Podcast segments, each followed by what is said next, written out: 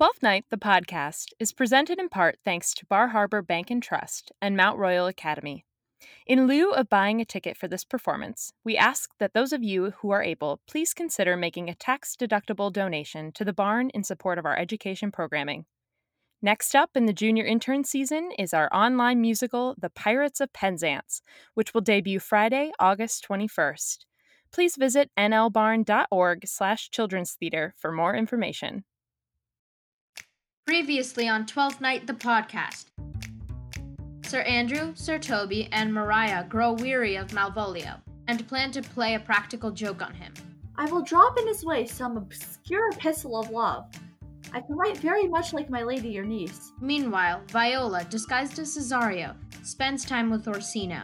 Viola subtly admits her admiration for Orsino, but to no avail. Say that some lady, as perhaps there is, hath for your love as great a pang of heart as you have for Olivia. Make no compare between that love a woman can bear me and that I owe Olivia. Malvolio eventually finds the letter and runs off, planning to adhere to the letter's every demand. Jove, I thank thee. I will smile. I will do everything that thou wilt have me. Episode 3 An Improbable Fiction. Act 3, Scene 1 Olivia's Garden.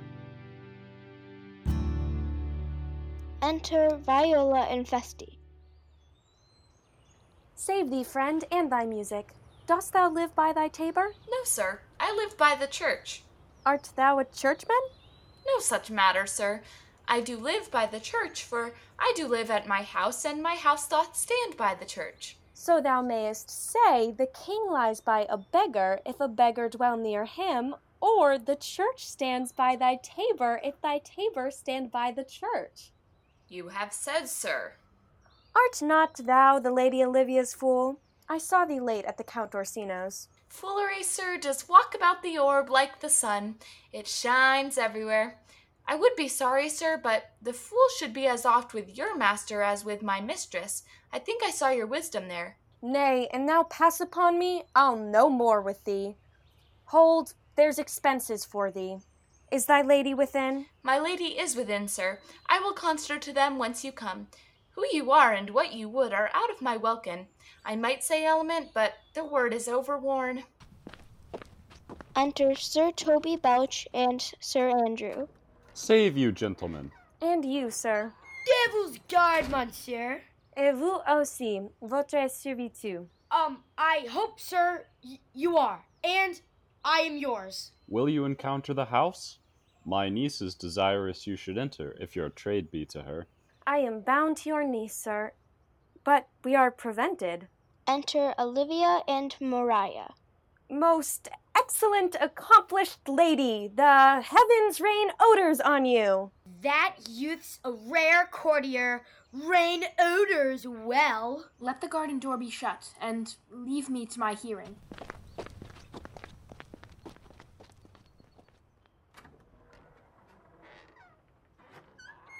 Give me your hand, sir. My duty, madam, and most humble service. Uh, what is your name? Cesario is your servant's name, fair princess. Your servant to the Count Orsino, youth. Your servant's servant is your servant, madam.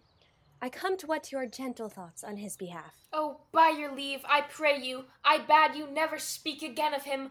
But would you undertake another suit? I had rather hear you to solicit that than music from the spheres. Dear lady, give me leave, beseech you. I did send, after the last enchantment you did here, a ring in chase of you. So did I abuse myself, my servant, and I fear me, you. Under your hard construction must I sit, to force that on you in a shameful cunning, which you knew none of yours. What might you think? To one of your receiving, enough is shown. A cypress, not a bosom, hides my heart. So, let me hear you speak. I pity you. That's a degree to love. No, not a grise, for 'tis vulgar proof that very oft we pity enemies. Why then, methinks 'tis time to smile again. The clock upbraids me with the waste of time. There lies your way, due west. Then westward ho. You'll nothing, madam, to my lord by me? Stay! I, prithee, tell me what thou thinkest of me. That you do think you are not what you are. If I think so, I think the same of you. Then think you right. I am not what I am. I would you were as I would have you be. Would it be better, madam, than I am? I wish it might, for now I am your fool. Cesario, by the roses of the spring, by maidhood, honor, truth, and everything, I love thee, so that maugre all thy pride, nor wit nor reason can my passion hide. By innocence I swear, and by my youth, I have one heart, one bosom, and one truth, and that no woman has, nor never none shall mistress be of it, save I alone. And so adieu, good madam. Never more will I my master's tears to you deplore. Yet come again, for thou perhaps mayst move that heart which now abhors to like his love. Act 3, Scene 2 Olivia's house. Enter Sir Toby Belch, Sir Andrew, and Fabian. No, Faith, I'll not stay a jot longer. You must needs yield your reason, Sir Andrew. Mary, I saw your niece do more favors to the Count's serving man than ever she bestowed upon me. I saw it in the orchard. Did she see thee the while, old boy? Tell me that. As plain as I see you now. This was a great argument of love in her toward you. Slight! Will you make an ass of me? She did show favor to the youth, in your sight only to exasperate you, to wake your dormouse valor, to put fire in your heart and brimstone in your liver. This was looked for at your hand, and this was balked. And you are now sailed into the north of my lady's opinion, where you will hang like an icicle on a Dutchman's beard, unless you do redeem it by some laudable attempt, either of valor or policy. And be anyway, it must be with valor, for policy I hate. Challenge me, the Count's youth, to fight with him. My niece shall take note of it. And assure thyself, there is no love broker in the world can more prevail in man's commendation with women than the report of valor. There is no way but this, Sir Andrew. Will either of you bear me a challenge to him? Go write it in a martial hand. Be cursed and brief. Where shall I find you? We'll call thee at the cubiculo. Go. We shall have a rare letter from him. But you'll not deliver it? Never trust me then, and by all means stir on the youth to an answer. I think oxen and wain ropes cannot hail them together. Enter Maria. Look, where the youngest wren of nine comes. If you desire the spleen and will laugh yourself into stitches, follow me. Young old Malvolio has turned heathen. He's in yellow stockings. And cross gartered? Most villainously. He does obey every point of the letter that I dropped to betray him. He does smile his face into more lines than is in the new map of the augmentation of the Indies. I can hardly forbear hurling things at him. I know my lady will strike him. If she do, he'll smile and take for great favor. Come, bring us, bring us where he is. Act 3, Scene 3 A Street. Enter Sebastian and Antonio. I would not by my will have troubled you, but since you make your pleasure of your pains, I will no further chide you. I could not stay behind you. My desire, more sharp than filed steel, did spur me forth, and not all love to see you, but jealousy what might befall your travel, being skilless in these parts, which to a stranger, unguided and unfriended, often prove rough and unhospitable. My kind Antonio, I can no other answer make but thanks, and thanks and ever thanks. What's to do? Shall we go see the relics of this town? Tomorrow, sir. Best first go see your lodging. I am not weary, and 'tis long tonight. I pray you, let us satisfy our eyes with the memorials and the things of fame that do renown this city. Would you'd pardon me? I do not without danger walk these streets. Once in a sea fight against the Count, his galleys I did some service of such note indeed, that were I ta'en here it would scarce be answered. Do not then walk too open. It doth not fit me. Hold, sir, here's my purse. In the south suburbs, at the Elephant, is best to lodge. I will bespeak our diet whiles you beguile the time and feed your knowledge with viewing of the town. There shall you have me. Why I your purse? Haply your eye shall light upon some toy you have desire to purchase, and your store, I think, is not for idle market, sir. I'll be your purse bearer and leave you for an hour. To the elephant. I do remember. Act 3, Scene 4 Olivia's Garden. Enter Olivia and Mariah. I've sent for him. He says he'll come. How shall I feast him? What bestow of him? For youth is bought more often begged or borrowed. I speak too loud. Where is Malvolio? He is sad and civil. He suits well for a servant with my fortunes. Where is Malvolio? He's coming, madam, but in very strange manner. Why? What's the matter? Does he rave? No, madam. He does nothing but smile.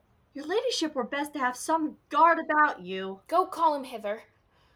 I am as mad as he, if sad and merry madness equal be. Re enter Mariah with Malvolio. How now, Malvolio? Sweet lady, ho ho. Smilest thou? I sent for thee upon a sad occasion. Sad lady? I could be sad. This does make some obstruction in the blood, this cross gartering, but what of that? if it please the eye of one, it is with me, as the very true sonnet is, please one and please all. Why, how dost thou, man? What is the matter with thee? Not black in my mind, though yellow in my legs. It did come to his hands, and commands shall be executed. Ah. I think we do know thee, sweet Roman hand. God comfort thee! Why dost thou smile so and kiss thy hand so oft? Be not afraid of greatness. Ha ha! 'Twas well writ. What meanest thou by that, Malvolio? Some are born great. Huh? Some achieve greatness. What sayest thou? And some have greatness thrust upon them. Heaven restore thee! Remember who commended thy yellow stockings. Thy yellow stockings? And wish to see thee cross gartered. Cross gartered? So too thou art made if thou desirest to be so. Am I mad? If not, let me see thee a servant still. Why, this is very midsummer madness. Enter Olivia's servant. Madam, the young gentleman of the Count Orsino's is returned.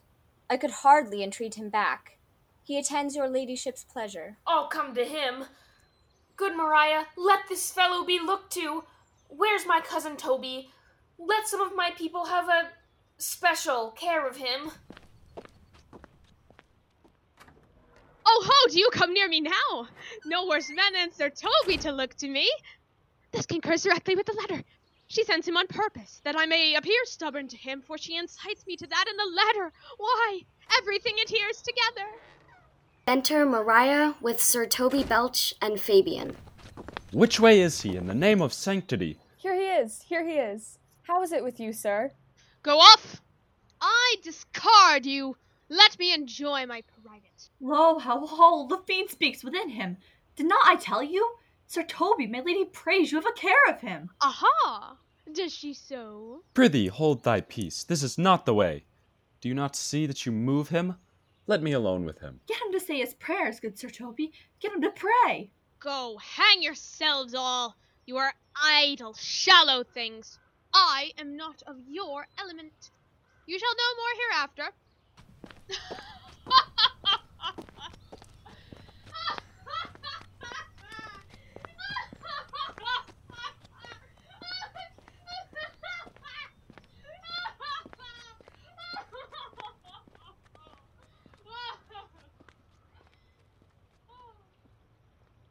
Is it possible? If this were played upon a stage now, I could condemn it as an improbable fiction. Pursue him now, lest the device take air and taint. Why, we shall make him mad indeed. The house will be the quieter. Come, we'll have him in a dark room and bound. My niece is already in the belief that he's mad. But see, but see. More matter for a May morning. Enter Sir Andrew. Here's the challenge. Read it. I warrant there's vinegar and pepper in it. Is it so saucy? I do but read. Give me. Youth, whatsoever thou art, thou art but a scurvy fellow. Good and valiant. Thou comest to the Lady Olivia, and in my sight she uses thee kindly. But thou liest in thy throat. That is not the matter I challenge thee for. I will waylay thee going home. Where if it be thy chance to kill me, Good. thou killest me like a rogue and a villain, Still you keep o' the windy side of the law. Good. thy friend as thou usest him, and thy sworn enemy, Andrew Aguecheek. If this letter move him not, his legs cannot. I'll give it him. You may have very fit occasion for it. He is now in some commerce with my lady, and will depart by and by. Go, Sir Andrew, scout me for him at the corner of the orchard. So soon as ever thou seest him draw, and as thou drawest, swear horrible. Away! Nay, let me alone for swearing. Now will I not deliver this letter, for the behavior of the young gentleman gives him out to be of good capacity and breeding. But, sir, I will deliver his challenge by word of mouth, set upon Aguecheek a notable report of valor, and drive the gentleman, as I know his youth will aptly receive it, into a most hideous opinion of his rage, skill, fury, and impetuosity. This will so fright them both that they would kill one another by the look. Here he comes with your niece. Give them way till he take leave, and presently after him. I will meditate the while upon some horrid message for a challenge. Enter Olivia with Viola. I have said too much unto a heart of stone, and laid mine honor too unchary on't. With the same behavior that your passion bears goes on my master's grief. Here, wear this jewel for me. Tis my picture. Refuse it not, it hath no tongue to vex you. And I beseech you, come again tomorrow. What shall you ask of me that I'll deny? That honor saved may upon asking give. Nothing but this your true love for my master. How with mine honor may I give him that which I have given to you? I will acquit you. Well, come again tomorrow. Fare thee well. Enter Sir Toby Belch and Fabian. Gentlemen, God save thee. And you, sir. That defence thou hast, betake thee to it. Of what nature the wrongs are thou hast done him, I know not, but thy interceptor, full of despite, bloody as the hunter, attends thee at the orchard end. You mistake, sir. I am sure no man hath any quarrel to me. My remembrance is very free and clear from any image of offence done to any man. You'll find it otherwise, I assure you. Therefore, if you hold your life at any price, betake you to your guard. For your opposite hath in him what youth, strength, skill, and wrath can furnish man withal. This is as uncivil as strange. I beseech you, do me this courteous office as to know of the knight what my offence to him is. It is something of my negligence, nothing of my purpose. I will do so. Signor Fabian, stay you by this gentleman till my return. Pray you, sir, do you know of this matter? I know the knight is incensed against you, even to a mortal arbitrament, but nothing of the circumstance more. Enter Sir Toby Belch and Sir Andrew. Why, man, he's a very devil! I have not seen such a farrago. Pox on't, I'll not meddle with him. Aye, but he will not now be pacified. Fabian can scarce hold him yonder.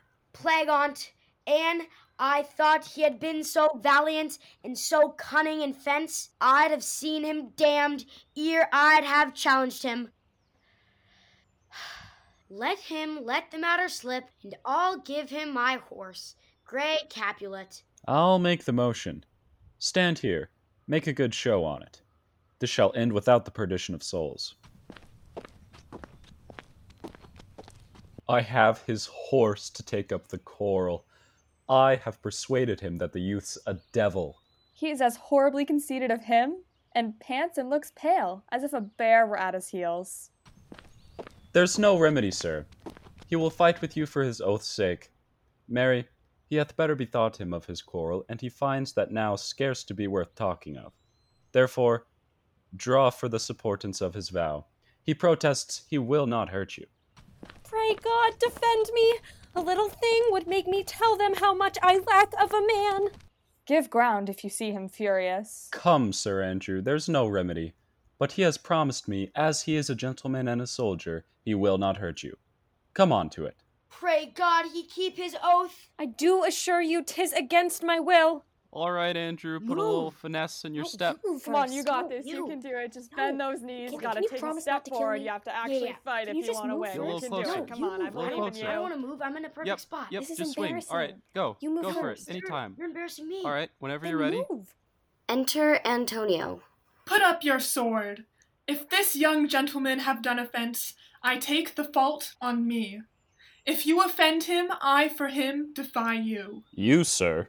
Why? What are you? One, sir, that for his love dares yet do more than you have heard him brag to you he will. Nay, if you be an undertaker, then I am for you. Oh, good Sir Toby, hold. Here come the officers. I'll be with you anon. Pray, sir, put your sword up, if you please. Marry will I, sir, and for that I promised you I'll be as good as my word. He will bear you easily and reigns well. Enter officers. This is the man. Do thy office. Antonio, I arrest thee at the suit of Count Orsino. You do mistake me, sir. No, sir, no jot. I know your favor well, though now you have no sea cap on your head. Take him away. He knows I know him well. I must obey. This comes with seeking you, but there's no remedy. I shall answer it. What will you do now my necessity makes me to ask you for my purse? It grieves me much more for what I cannot do for you than what befalls myself. You stand amazed, but be of comfort. Come, sir, away! I must entreat of you some of that money. What money, sir?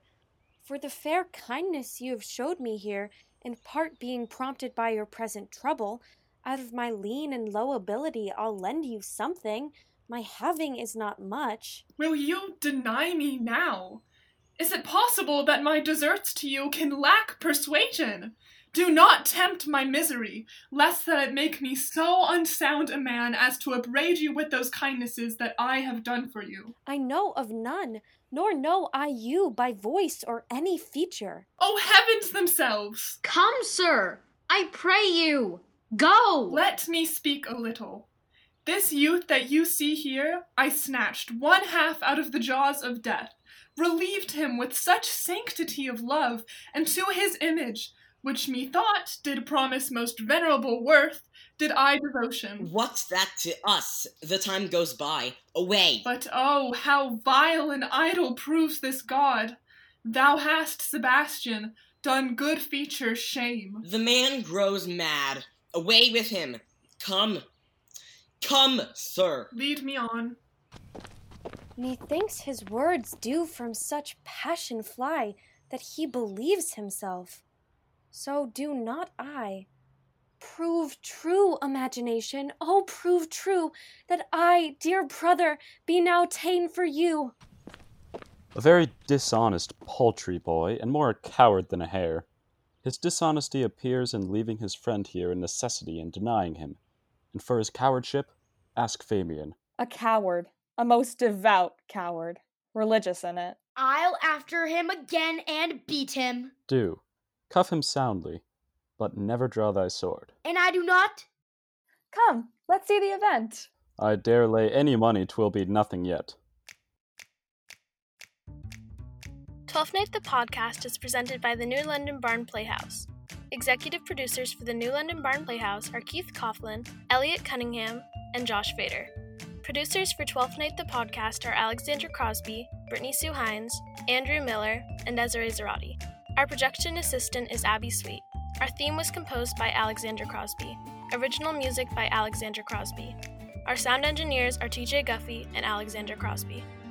This episode of the podcast includes performances by Eden Ann Bauer, Lila Eve Bauer, Mason Christensen, Katie Davis, Sophie Davis, Zoe Davis, Jonathan Glidewell, Nora Falcone, Eli Hoffer, Krish Mishra, Katie Nowicki, Elizabeth Packard, Eva Rue, Izzy Sr., Josh Sherman, Aaron Smith, Emmett Smith, and Molly Smith.